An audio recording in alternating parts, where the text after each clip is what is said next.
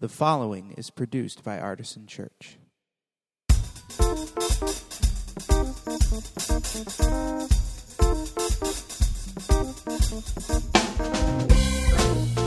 Welcome to the Artisan Church Podcast, a weekly broadcast of Artisan Church in Rochester, New York. To learn more about Artisan Church or to support the ministry, visit www.artisanchurch.com.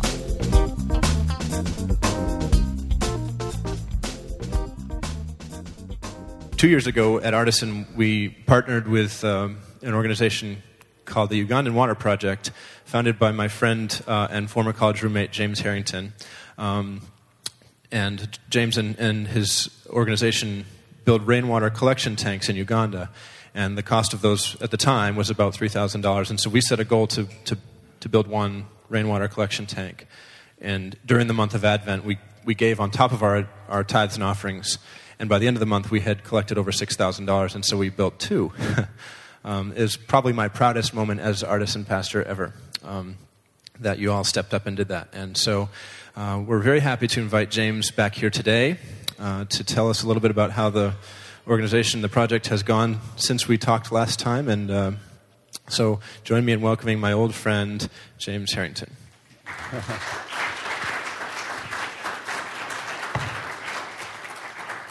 Wow, well, that's, that's great. Uh, it's great to be with you guys. There's a lot of people that I don't recognize, and that is wonderful. So, uh, let's see, yeah, two years ago, they were still doing two services, one at night. So it was like this long lunch that we had to have in the middle to kill time, basically. But no, that was good. Um, yeah, it was, you know, just seeing that, it was great. You know, I brought you guys a Christmas present. Uh, I put together just, a, I just grabbed the photos uh, that we took at the sites that uh, this church uh, was part of uh, funding. And uh, I just want to tell you a little bit, real quick, about these sites and about the Ugandan Water Project. We, as Scott said, we work with sponsors here in the U.S. and uh, you know to raise awareness and, and transfer story and, and transfer ownership and responsibility for some of the needs in the world, specifically in communities in Uganda for drinking water. And we fund these rainwater collection systems. And since we, uh, we installed our first tanks August of 2008, and uh, we traveled over there. Hey, good to see you. And uh, sorry, I love people. Um, and since then, we've been able to do, uh, we just had our 40th project funded. And we're working in about 30 different communities all across Uganda. And it's really exciting, you know, to see, you know, what we've been able to do and who we've been able to do it with because uh, while, you know, a good number of our tanks and have been funded by churches and youth groups and things like that. Uh, several of them have also been funded by public schools and uh, college campus groups and uh, businesses and individual families. And so it's not just a secular, it's not just a sacred conversation. It's a secular conversation as well. But it's absolutely a spiritual conversation. And so we've been able to see how what we do is relevant to everyone. And while there's many people that we couldn't get to come through the, the doors this morning, kicking and screaming, uh, they're absolutely ready and willing and eager to engage in this conversation. And compassion is, is absolutely uh, you know, part of the cross, and, and it's the message of Christ. And, and so it's been really exciting to be able to share that. Um, and I just want to share a little bit about these two places that you guys were part of. And that's my gift to you this morning, is to recognize that this is not just something you did two years ago. This is something you did today. These things exist and save lives today. You know, the, uh, let's see, where, well, that's Kasuba. Yeah, so this is Kasuba. Um, Kasuba is between uh, Kampala and Jinja. The two, uh, Kampala is the capital. I've got a map and you won't be able to see it, but it's a visual aid nonetheless. This is my little trusty map. And so here, here you got Uganda. And this little dot right here, if you can see that little dot, that's Kasuba. So it's halfway between the capital and Jinja. And uh, it is really out in the sticks. Uh, you know, basically, you're driving through sugarcane fields and uh, tea fields and bush, and you head up this little track that goes right up this little mountain, and you're driving along, bouncing along, and it's half road, half like uh, runoff creek. Seriously, like um, you're not sure whether you're driving up a, a church up a uh, riverbed to this church or whether you're driving up a, a road. And you, you basically drive until the vehicle won't go any further because it's just that steep. And, uh, and then you get out and you hoof it for a while. And you get up to the top and, uh, and you look out over this valley, and it's just amazing because, first of all, you don't see any power lines, you don't see any airplanes in the sky. You see maybe one or two dirt roads, but there's no, there's no traffic noise. I mean, it's so raw. It's amazing. And sit it, sitting, you know, planted up on this hillside is this little church and this school. They got about 220 students. And, you know, th- what they had to do for water before you guys made a decision was they had to walk all the way down that hill. And I mean, it, we're talking, a, it is ridiculously steep. And it's, it's about a mile down to the bottom of the hill where they have drainage ditches and stuff that they would get their water out of. And then they'd have to haul it back up. And I mean, I was huffing just walking. You know, all I was carrying was my camera bag. I didn't have to carry 100 pounds of water. and that's, that's the typical load. Two jerry cans is 100 pounds. And so, what you made as a decision in your life here in the frozen north, 8,000 miles away, makes a daily difference in the lives of, of young children there, and women, and, it, and families. And uh, it was amazing. And, and uh, Pastor Jonathan was so excited that uh, on our way down, he, he rode down, and he lives about halfway down the hill. And at one point, he, uh, he, he's riding down the van. He tells us to stop, and he runs into his house, and he brings out a chicken, and he, a rooster, this really colorful rooster, and he gives us this rooster. I mean, this is, this, this is a big deal. You know, when people are giving you live things, you know, I mean, I mean, think about it. How, who, who we got pet owners who really loves uh, pet, dog or cat here? Someone that's like really nutso. Yeah, you with the hat back there. You know, what's your pet's name? Okay, so like, picture I like show up at your house to fix your plumbing or something, and you're so grateful, you like, honey, give me that box. You know, you get the box out and you like put your chinchillas in it. You go, thank you. You know, and I'm like, wow, you just gave me chinchillas. That's, you know, no, it was a big deal, you know, because typically, like maybe once a month, they might eat meat uh, in this part of, the, of Uganda. I mean, this is really rural part. And so this was a big honor, and, and I received that not as me, I received that as you. You know, that was, that was the gift of gratitude. I was just the messenger, I was just the conduit. But it was your decision, it was your resources, it was you that did this. And I want you to really understand it. So that was Kasuba. The other place was Katongole. Now, Katongole is in Mubende district, and that's like way in the opposite direction. And uh, yeah, so getting out my trusty visual aid. All right. This is only the size of Oregon, by the way. So here's, here's Kampala. We drive way out here to Pastor Nathan's place in Katongole in Mubende district. I got really bad food poisoning out there one time. Fond memories, okay? Um, and uh, yeah, this is Kasuba. See, you're way up high on the, what you're seeing there is tea fields, and then the bushy stuff down here is, is uh, sugar cane. And Pastor Jonathan is this not smiling guy on the left.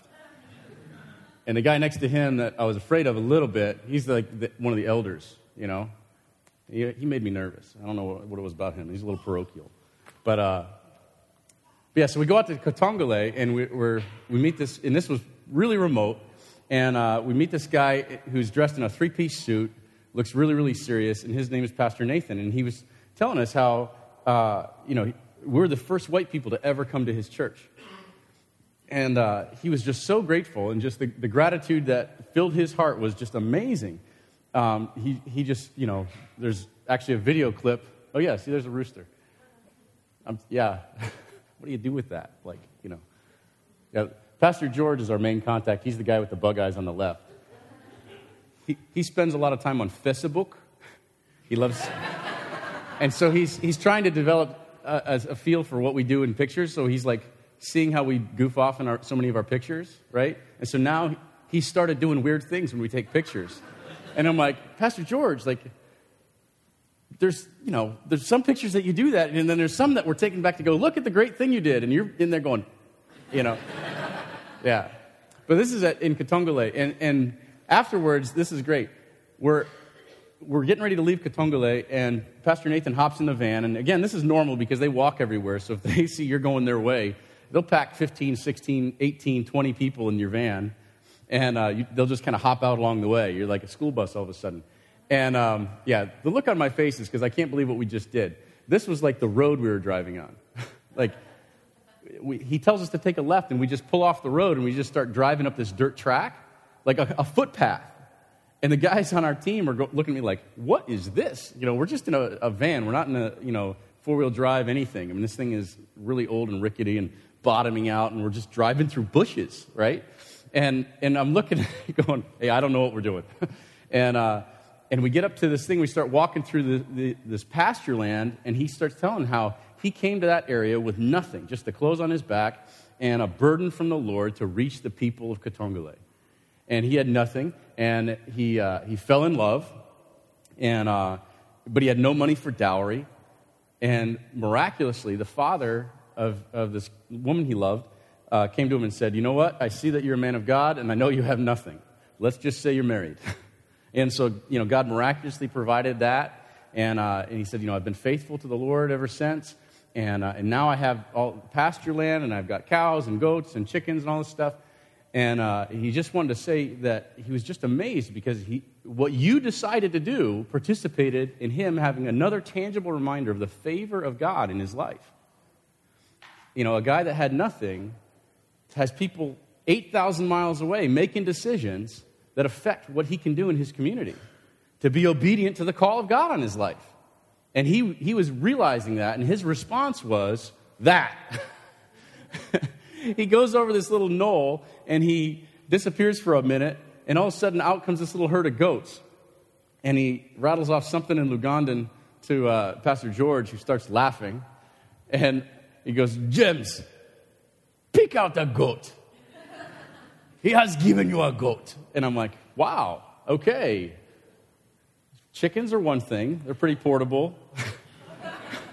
but we've got literally, it's like, it's like three or four hours drive back to the city, okay? And we've got a full van. You know, we got people, we got guitars, we got, you know, equipment, you know. Now we've got to figure out how to cram a goat. You know, and so I'm looking at this herd of goats and I pick out the smallest one, right? I'm thinking compact. This is good. And he goes, No, no, no. This one is not eating size. and I, uh, so I'm like, you know, and, and you know, I'm the guy in charge, so like there's a lot of pressure. This is a real protocol oriented culture, like honor and, and everything's a ceremony. And so I'm like, I, how do I not lose face here? Because like this guy just gave me a goat. That's a big deal. Um, and I'm like, huh, okay, so I, I didn't pick out a big enough goat. I said, well, you know what? Can you tell Pastor Nathan that, uh, believe it or not, I don't keep goats on my land, so I'm a little inexperienced. and if he could help me, that'd be great. And, uh, and that seemed to make sense to him because he knows not, not everybody has goats. You know, he, didn't, he really has no idea what life is like here. Um, and so he picks out this big black and white goat that's like eating size, apparently. And, you know, we, you know, put a rope around his neck and pull it back to the van, you know, walk it back to the van. They tie his legs together and shove him under the seat, the back seat of the van. And, uh, and we ride four hours back to the city that night with, with goat. With the two guys that are sitting where's Aria? Uh, oh, she's not here. She's doing the kids. Um, her youth pastor was with me on that trip, and uh, Dave Peck. And Dave and a couple other guys, you know Dave, right? No? Maybe not. Okay. But there's a couple guys in the back of the van that, you know, between their feet is the goat looking up at them. you know? And four hours, they, they ride back there, and uh, we ended up giving that to a church uh, to have a big celebration, and they like went nuts. But, uh, but that was you. Again, you know, you guys were present in your decisions and what you decided to reprioritize. So, you know, if you're vegetarian, I'm sorry, you were part of that. but it was awesome to be an ambassador from Artisan, from your community, from your families, because that's what it is. This, these decisions aren't made in this room. These decisions are made, you know, in your living rooms and in your kitchens, around your tables, where you're going, what are we going to do? How are we going to take this, these, these ideas and make them priorities? How are we going to take our decisions and restructure them around our values? And so you guys did this, and I want to say thanks. And uh, there's some more video files and stuff, and maybe you guys can throw them on your website at some point and look at them. Uh, one of them is a Pastor Nathan saying thank you to you guys. Um, there's another one of me hanging out the van window, driving up to his his land there. It's kind of crazy, but um, so that's for you guys. I just want to say thanks because it was awesome, and uh, and I had the privilege of being able to be there on point to you know witness that and bring that story back to you. But be encouraged when Scott says that was one of the proudest moments in his relationships here. There's a good reason. There's people that are alive today because you guys made those choices. So thank you. Um, I'm really excited because you guys are still in the game. Uh, you know, I, have been, I've been bugging Scott, and you can help me on this one. I've been bugging Scott that he needs to come over with me. I think, I think that's going to be a fun time together when that happens. And I'm not going to let that go. So at some point, you, you know, you guys are going to help that, make that happen. But I'm really excited because in February, you guys are going to put boots on the ground. And Liz Irvine, who has been really excited about this for a very long time, um, she and Sammy Palermo over at Finney mobilized their students to make an impact. And so she's going to be able to come with us. And I'm really excited, and I want to give her a chance to share here in a second. Where are you? There you are. Um, but as she's coming up, um, I just want to say thank you for supporting her and sending her.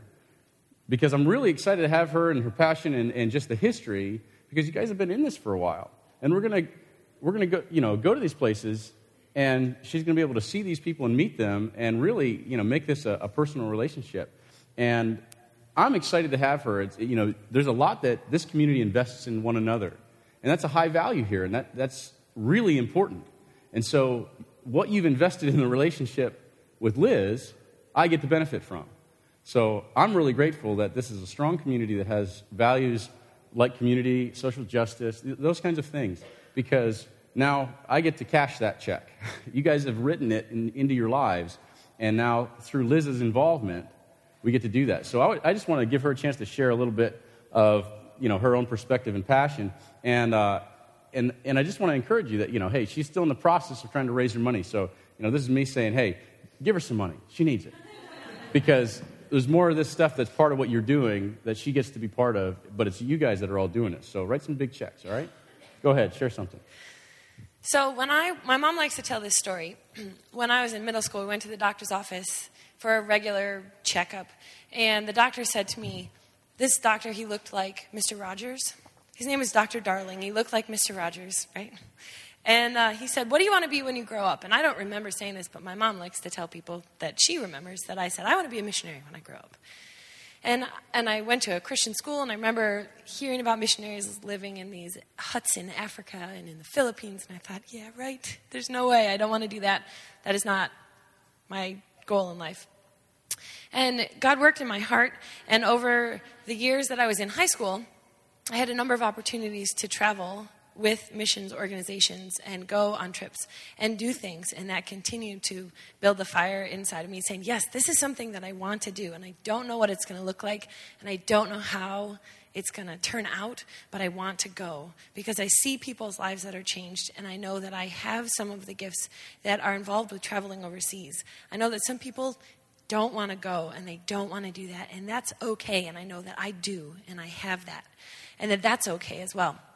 And so I, when I finished high school, I said, I think I really want to do this missions thing. And my parents said, Yes, and go to college, missions, and get a degree. And I said, Okay. So we looked, and I took a year off before I went to college, and I spent six months with Wycliffe. And I was in Papua New Guinea, and I was working in the music department of one of their international schools because I thought, I think I want to be a music teacher. And when I came back, it was for sure, yes, this is something I want to do. I want to be a music teacher. I want to be a missionary. I could be a missionary music teacher. What a great idea. And so I went and I got a degree. And, and every summer and every spring break, God, can I go on a missions trip? God, can I do this? And he would say, wait.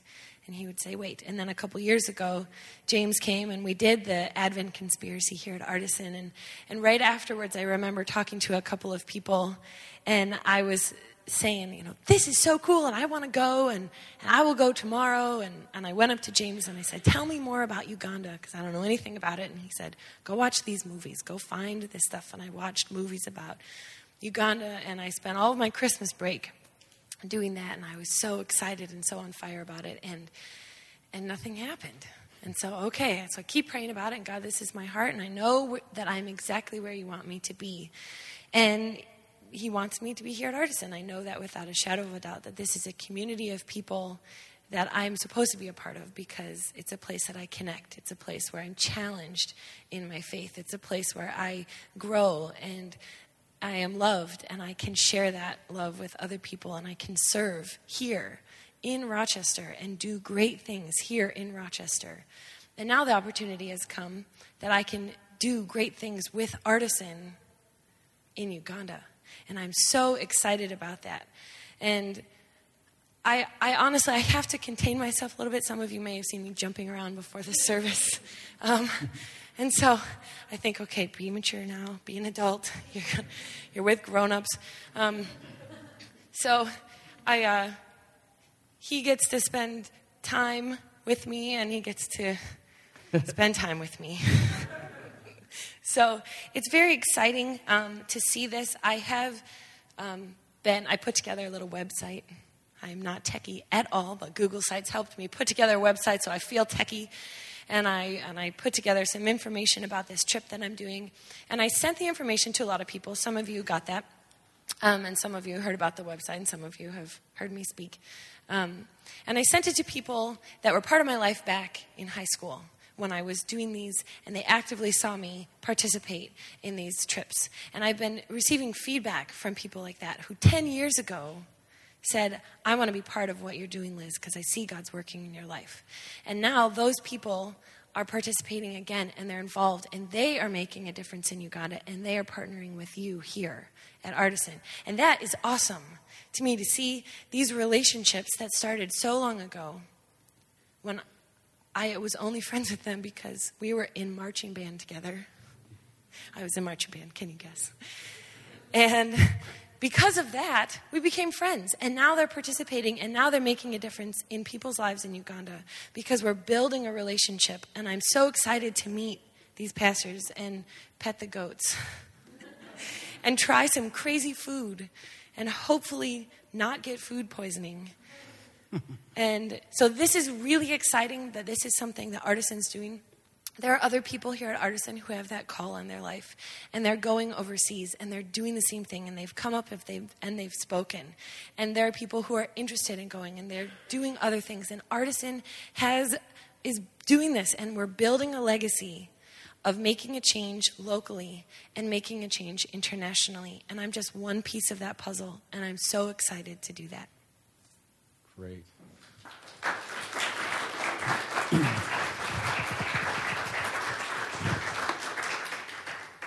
That's awesome. I'm really excited. You know, it's it's just you know whenever God entrusts us with somebody to go with us and get on that plane, um, you know, I recognize it. It has very little to do with just me.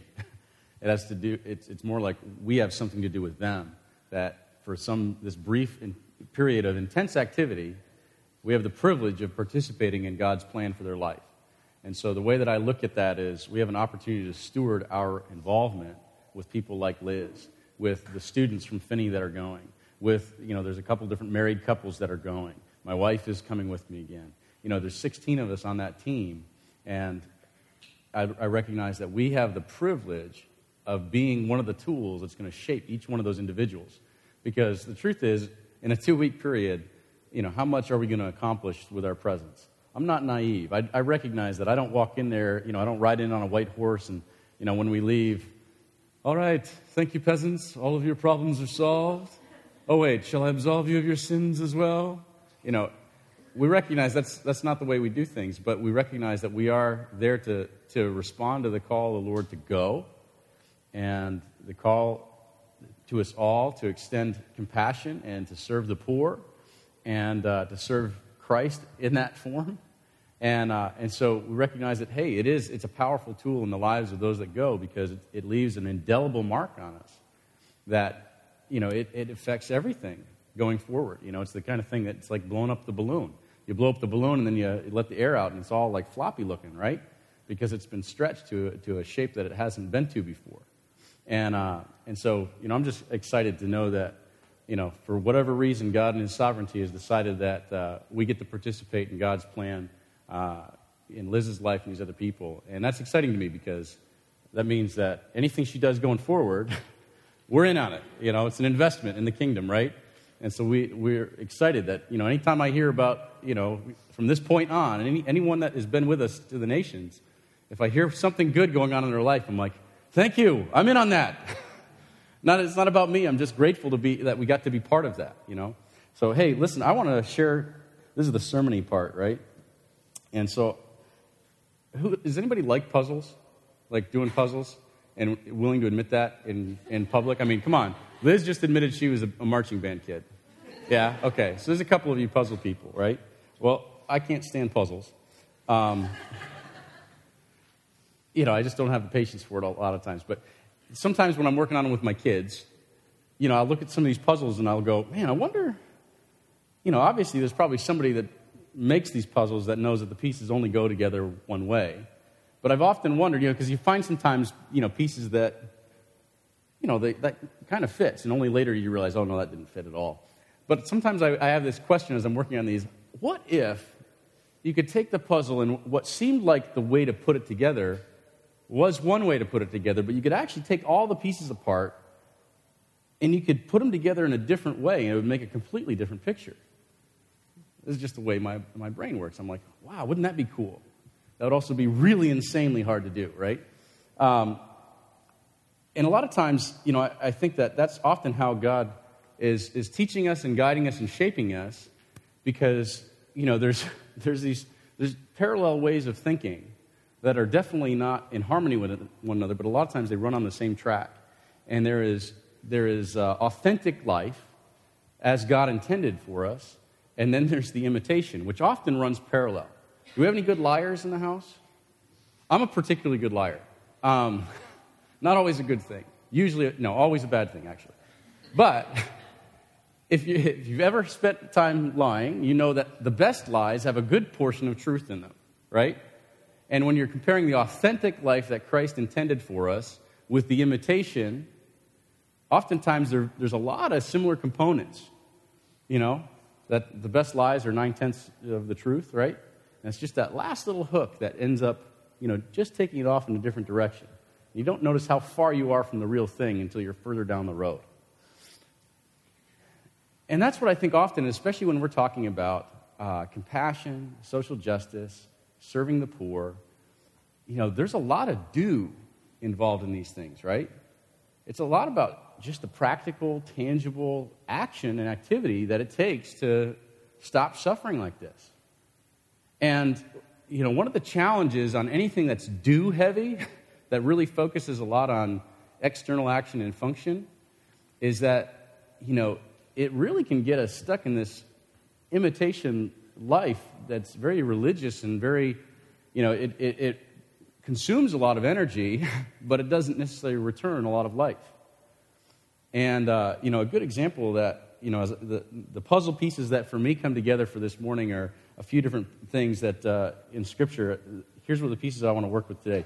The story about Mary and Martha, that's in Luke 10, 38 through 42. You know, that's one that most of us know. For those that don't, you know, you got two sisters, invite Jesus over to hang out. Mary sits and hangs out with him. Martha's running around like a chicken with her head cut off, getting all upset about it. And Jesus says, hey, you know, when she says, Jesus, tell Mary to come help me. You know, Jesus says, no, she's, she's made a good choice. So that's one piece. Uh, you know, another piece, and we'll, we'll put all these together, don't worry, is, uh, you know, Jeremiah 29 11 says, I know the plans I have for you, plans to prosper you and not to harm you, to give you a hope in a future. That sounds like a good piece, right? So God has stuff in store for us. He's got, his wheels are turning, specific to us. Okay? Luke 19, 10 says, you know, the Son of Man came to seek and save that which was lost. And then Matthew 25 is a story about uh, Jesus separating the, the sheep and the goats and the delineating factors that he looks at for how to decide if you're sheep or goats was what did you do for the least of these. So this is, this, these are the balls that we're juggling with today. These are the puzzle pieces we're trying to arrange. And as I, as I look at where we started there with Mary and Martha, you know, a lot of times the imitation thought pattern that we have is this.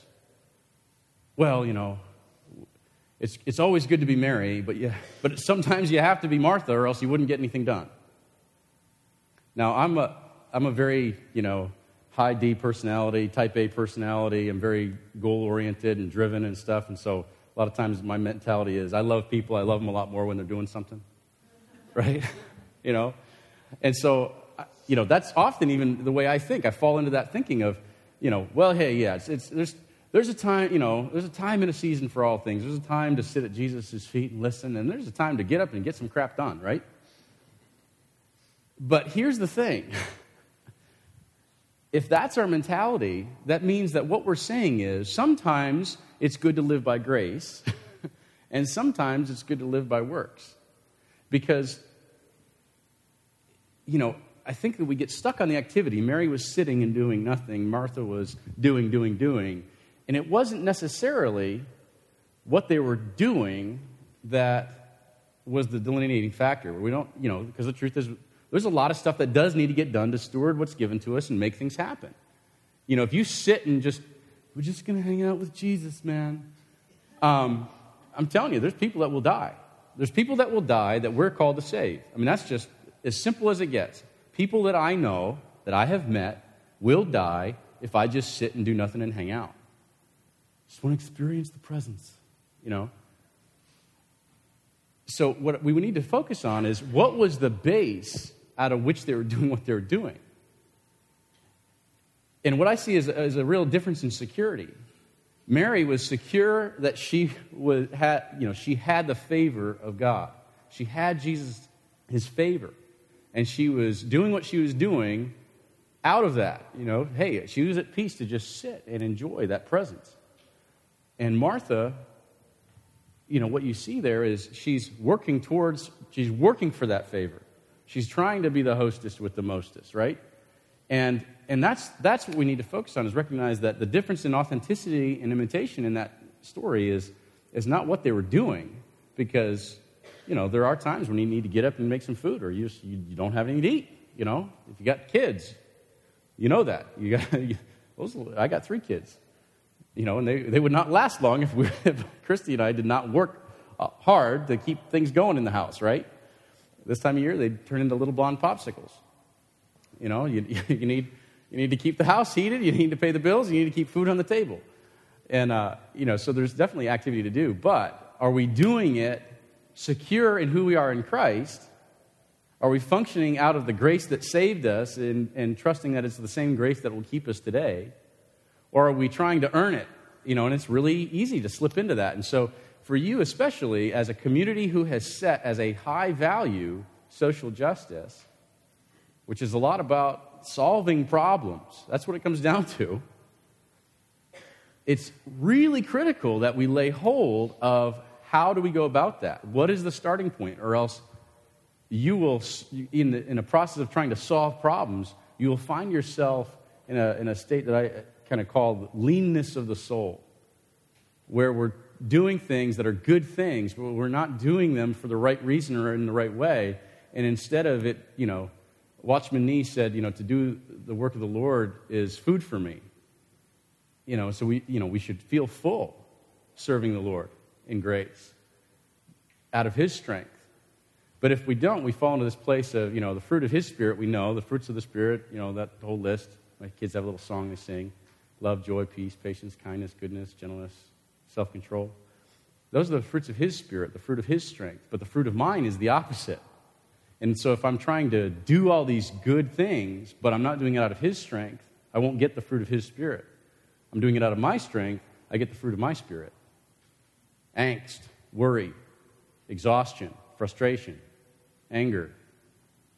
You know, just all these things that don't make me feel full, they make me feel empty.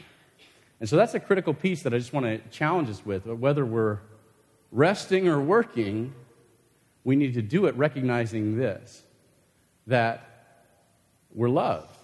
The grace that saved us, the point of salvation, is not just a beginning point, it's a, it's a dwelling place. It's a place where we have to live, uh, aware of God's grace and His love for us.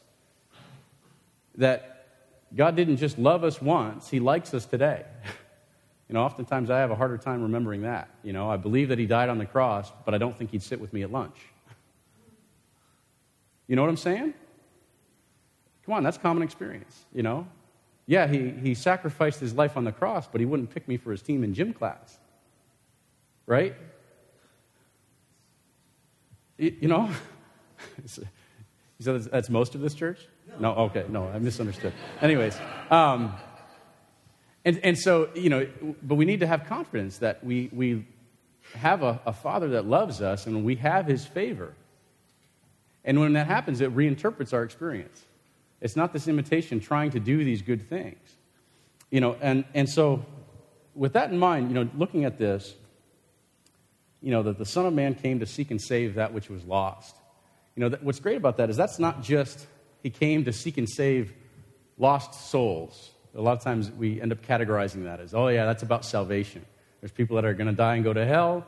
He came so that they would not die and go to hell.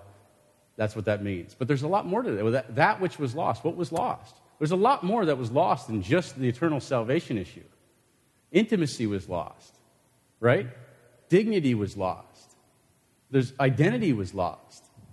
And so there's, there's a, a, way in which I have to live in that and recognize that, you know, if, I, if I'm not careful, I get distracted from who God says I am. And I end, up, I end up thinking of myself as a servant or a slave and not as a son. You know, I lose sight of my identity in Christ. But he came to seek and save that. He's a pursuing God. He's seeking me. He's, he's actively after me. He's actively after you to remind you of what your identity is the place of intimacy, the place of favor, so that out of that you can do things to be a conduit of Him seeking and saving that which was lost through you. You know, what we do a lot has a lot to do with God restoring dignity to a people. You see some desperate things when you reach the fringe of, of humanity. I, you know, I go to the, the fringe of, of civilization when we go out to Africa. But, you know, fringe is all around us. And when you go to that place with people, when you get into an intimate relationship and a, you know, life, you know, just, hey, this is it. We're in each other's stuff. You touch these things, these edges of people's lives where you see suffering. You know, it, it doesn't necessarily have to be the 1.1 billion people in the world that don't have clean water. It can be the 51 or 52% it is now of marriages that end in divorce. Nobody wants to get divorced. Everybody wants to be married and happy. When, if you get married, you want to stay married and happy and healthy. That's just, that's just the truth. And yet it doesn't happen more than half the time. There's suffering all around us. And God is looking to seek and save the lost through us. And as we make ourselves available to that, we ourselves remain found.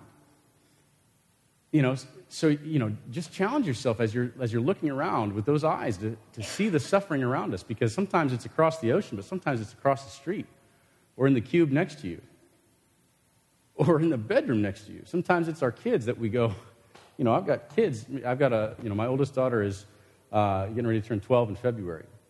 You know, and she's at a stage where she's coming out of childhood, starting to engage in more mature thinking, trying to wrestle with who she is and discover her identity And my God, I do not want her to be lost. And I do not want her to get distracted and begin defining herself by what the world says are the rules and by what the world says she's capable of. And so, how do I, as a father, communicate the Father's love to her that helps her stay secure and know that she's loved and she doesn't have to earn you know, the, the things that she needs the most? That, that they're freely given to her that security, that sense of identity, that sense of just intimate belonging and freedom. That doesn't have to be earned. She just needs to live in that and enjoy it. And then confidently be who she's been made to be. You know, as we think, think more about, you know, social justice and suffering in the world on a grander scheme, um, you know, as, as we consider this last puzzle piece of, you know, Matthew, where the challenge comes as he looks over the nations of the world. This was a corporate evaluation. This was not individuals. This was saying the nations of the world. Collective community, what was your choice? What did you do with the poor? What did you do for the least of these? There's suffering in the world in a very practical sense, and, and there's, there's, you know, we've, we've seen how it says God has plans for us, plans for our good, right, in Jeremiah. And so that means that when there's people living in a state that is opposite of that, That's a state of injustice, not living the life that God intended, obstacles in the way. And so the challenge is when you see, oh, look, I'm out of time. Um, when you see these situations around us, the challenge to us is this what can be done to stop that suffering? Sometimes it's a relational issue, sometimes it's logistics, sometimes it's, you know, there's all kinds of, of, of shortfalls that are causing suffering. And the source, uh, you know, if those are, if, if the suffering in this world is interfering with our spiritual identity and the way God is intending us to function, then those obstacles are spiritual obstacles. And there's really only, you know, that's a, that's a spiritual problem, which means it has a spiritual answer. And I don't mean a, a fluffy, like intangible, ethereal thing. I mean, the source of how to solve it is going to come through a spiritual vehicle, most efficiently, most effectively. And who is better to, to be on track with that and receive that and employ that and, and really engage in those solutions than God's kids? If there's suffering in this world, who is better positioned to bring the solutions than those who are tied into the one who provides the solution? And so that's what I want to encourage you with. Because what you made as a choice, some of you, this was an educational process. This is what you guys did in these two communities in Uganda. What you have an opportunity to continue with Liz. But what you need to expect is if there's suffering, there's an answer, and it can come through us. So have the faith to recognize you're in a place of favor for a purpose in your own life and for a purpose in the lives around you. And expect to say things like, hey, God, I don't know how to solve this. Can you help me out here? I need a new idea. I don't know the person that I'm supposed to know that will help show me the answer in this area. Can you introduce me to the right person? Have faith for those kinds of things. They're practical, and it's very tangible, and it's, it's very doable. And if we begin to step out and function like that, you see that you can be that conduit you can be the, the, the, the source through which God can move into, into the suffering around you. And so I just want to encourage and challenge you to begin to think differently, begin to ask a different, enter in a different conversation with the God who loves us, the God who saved us, and the God who's keeping us. To trust that you can ask for simple, practical help for yourself, for the people that you love desperately, for the people that you are leading, that you, don't always know what to do with, the people that you're working with, the people that you're living with, the people that you're being sent to. I don't know what I'm doing. That's just the truth. Compared to the task given me, I don't know what I'm doing. And so it keeps me in a place of humility to say, God, here we go. I need to meet some new people. I need people to provide the funding. I need people to educate me. I, you know, it's, it's all these resources that we don't have. But it happens if you position yourself and trust yourself and live that authenticity. Don't settle for the imitation. It doesn't have to be as complicated as we make it. So be encouraged and take this challenge with you that this week you have the opportunity to begin this, this kind of conversation with the Lord. And know that you're, yeah, I keep pointing to the screen like the pictures are still there. Um, and know that you're actively in this, in this experience with people in Uganda. You know, and, and thank you for being part of what we do. You know, I always, you know, before I hand this back to Scott, I always challenge people, you know, you have your own lives. But if our path is supposed to cross, consider three different ways that you can get involved with the Ugandan Water Project. Number one, you know, you can look to fund one of our projects. Perhaps you individually, perhaps people in your place of business, perhaps you're part of other civic and professional organizations, people in your neighborhoods. You don't know who you're connected to until you start thinking about it you can fund one of these projects. We've got projects that start small and that go way, way big, but all kinds of stuff water, agriculture, education, all kinds of stuff. Think about that. Number two, you can support us on a regular basis. What we do, we have a lot of potential. The gas that is in our tank is, is based on funding that comes from people like you who say, Yeah, I want to be part of it. So consider being a monthly partner. And number three, perhaps you're supposed to go with us. Perhaps, like Liz, you're going to recognize there's more seats on the airplane. And maybe you're supposed to take a journey with us. You know, just like Jesus did. He went a great distance and paid a great price to make sure people know that they're loved. So consider those three ways. Talk to us out at the table. We'd love to talk to you more. Love you guys. And uh, thanks for having us. Scott?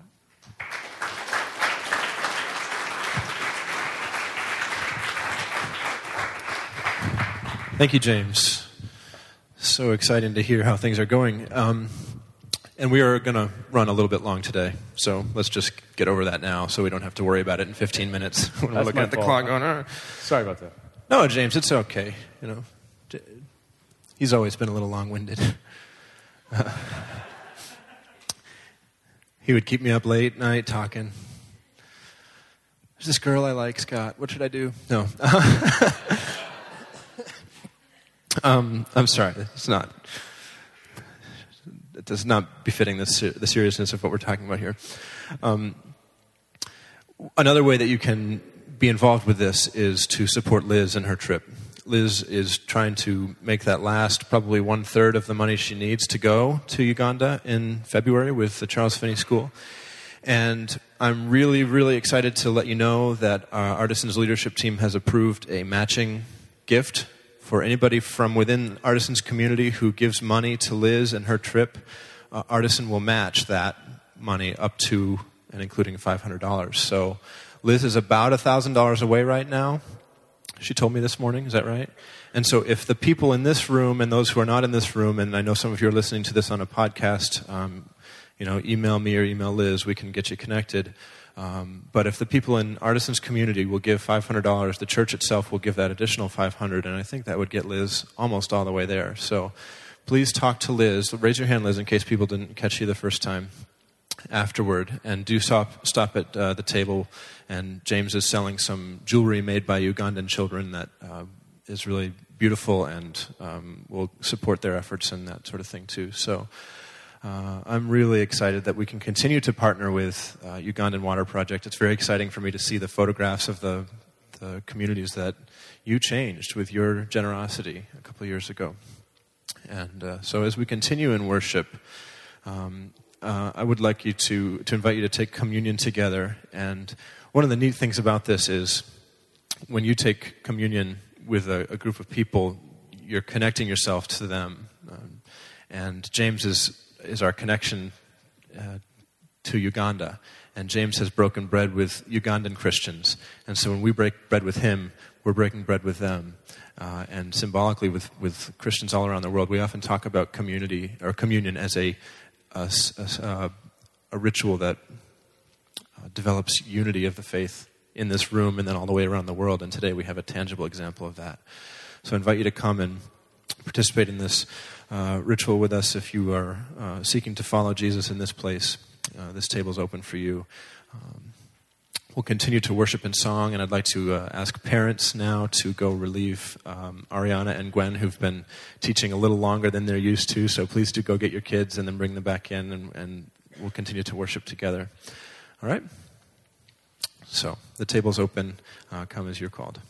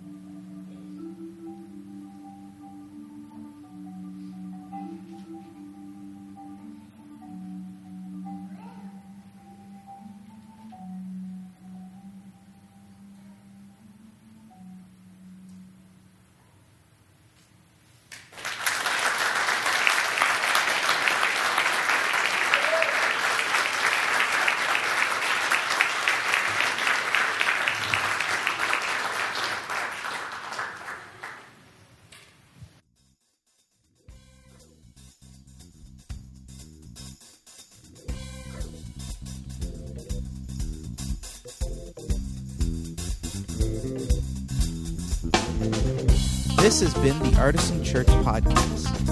To receive future podcasts, go to www.artisanchurch.com slash podcast or subscribe on iTunes. Thank you for listening.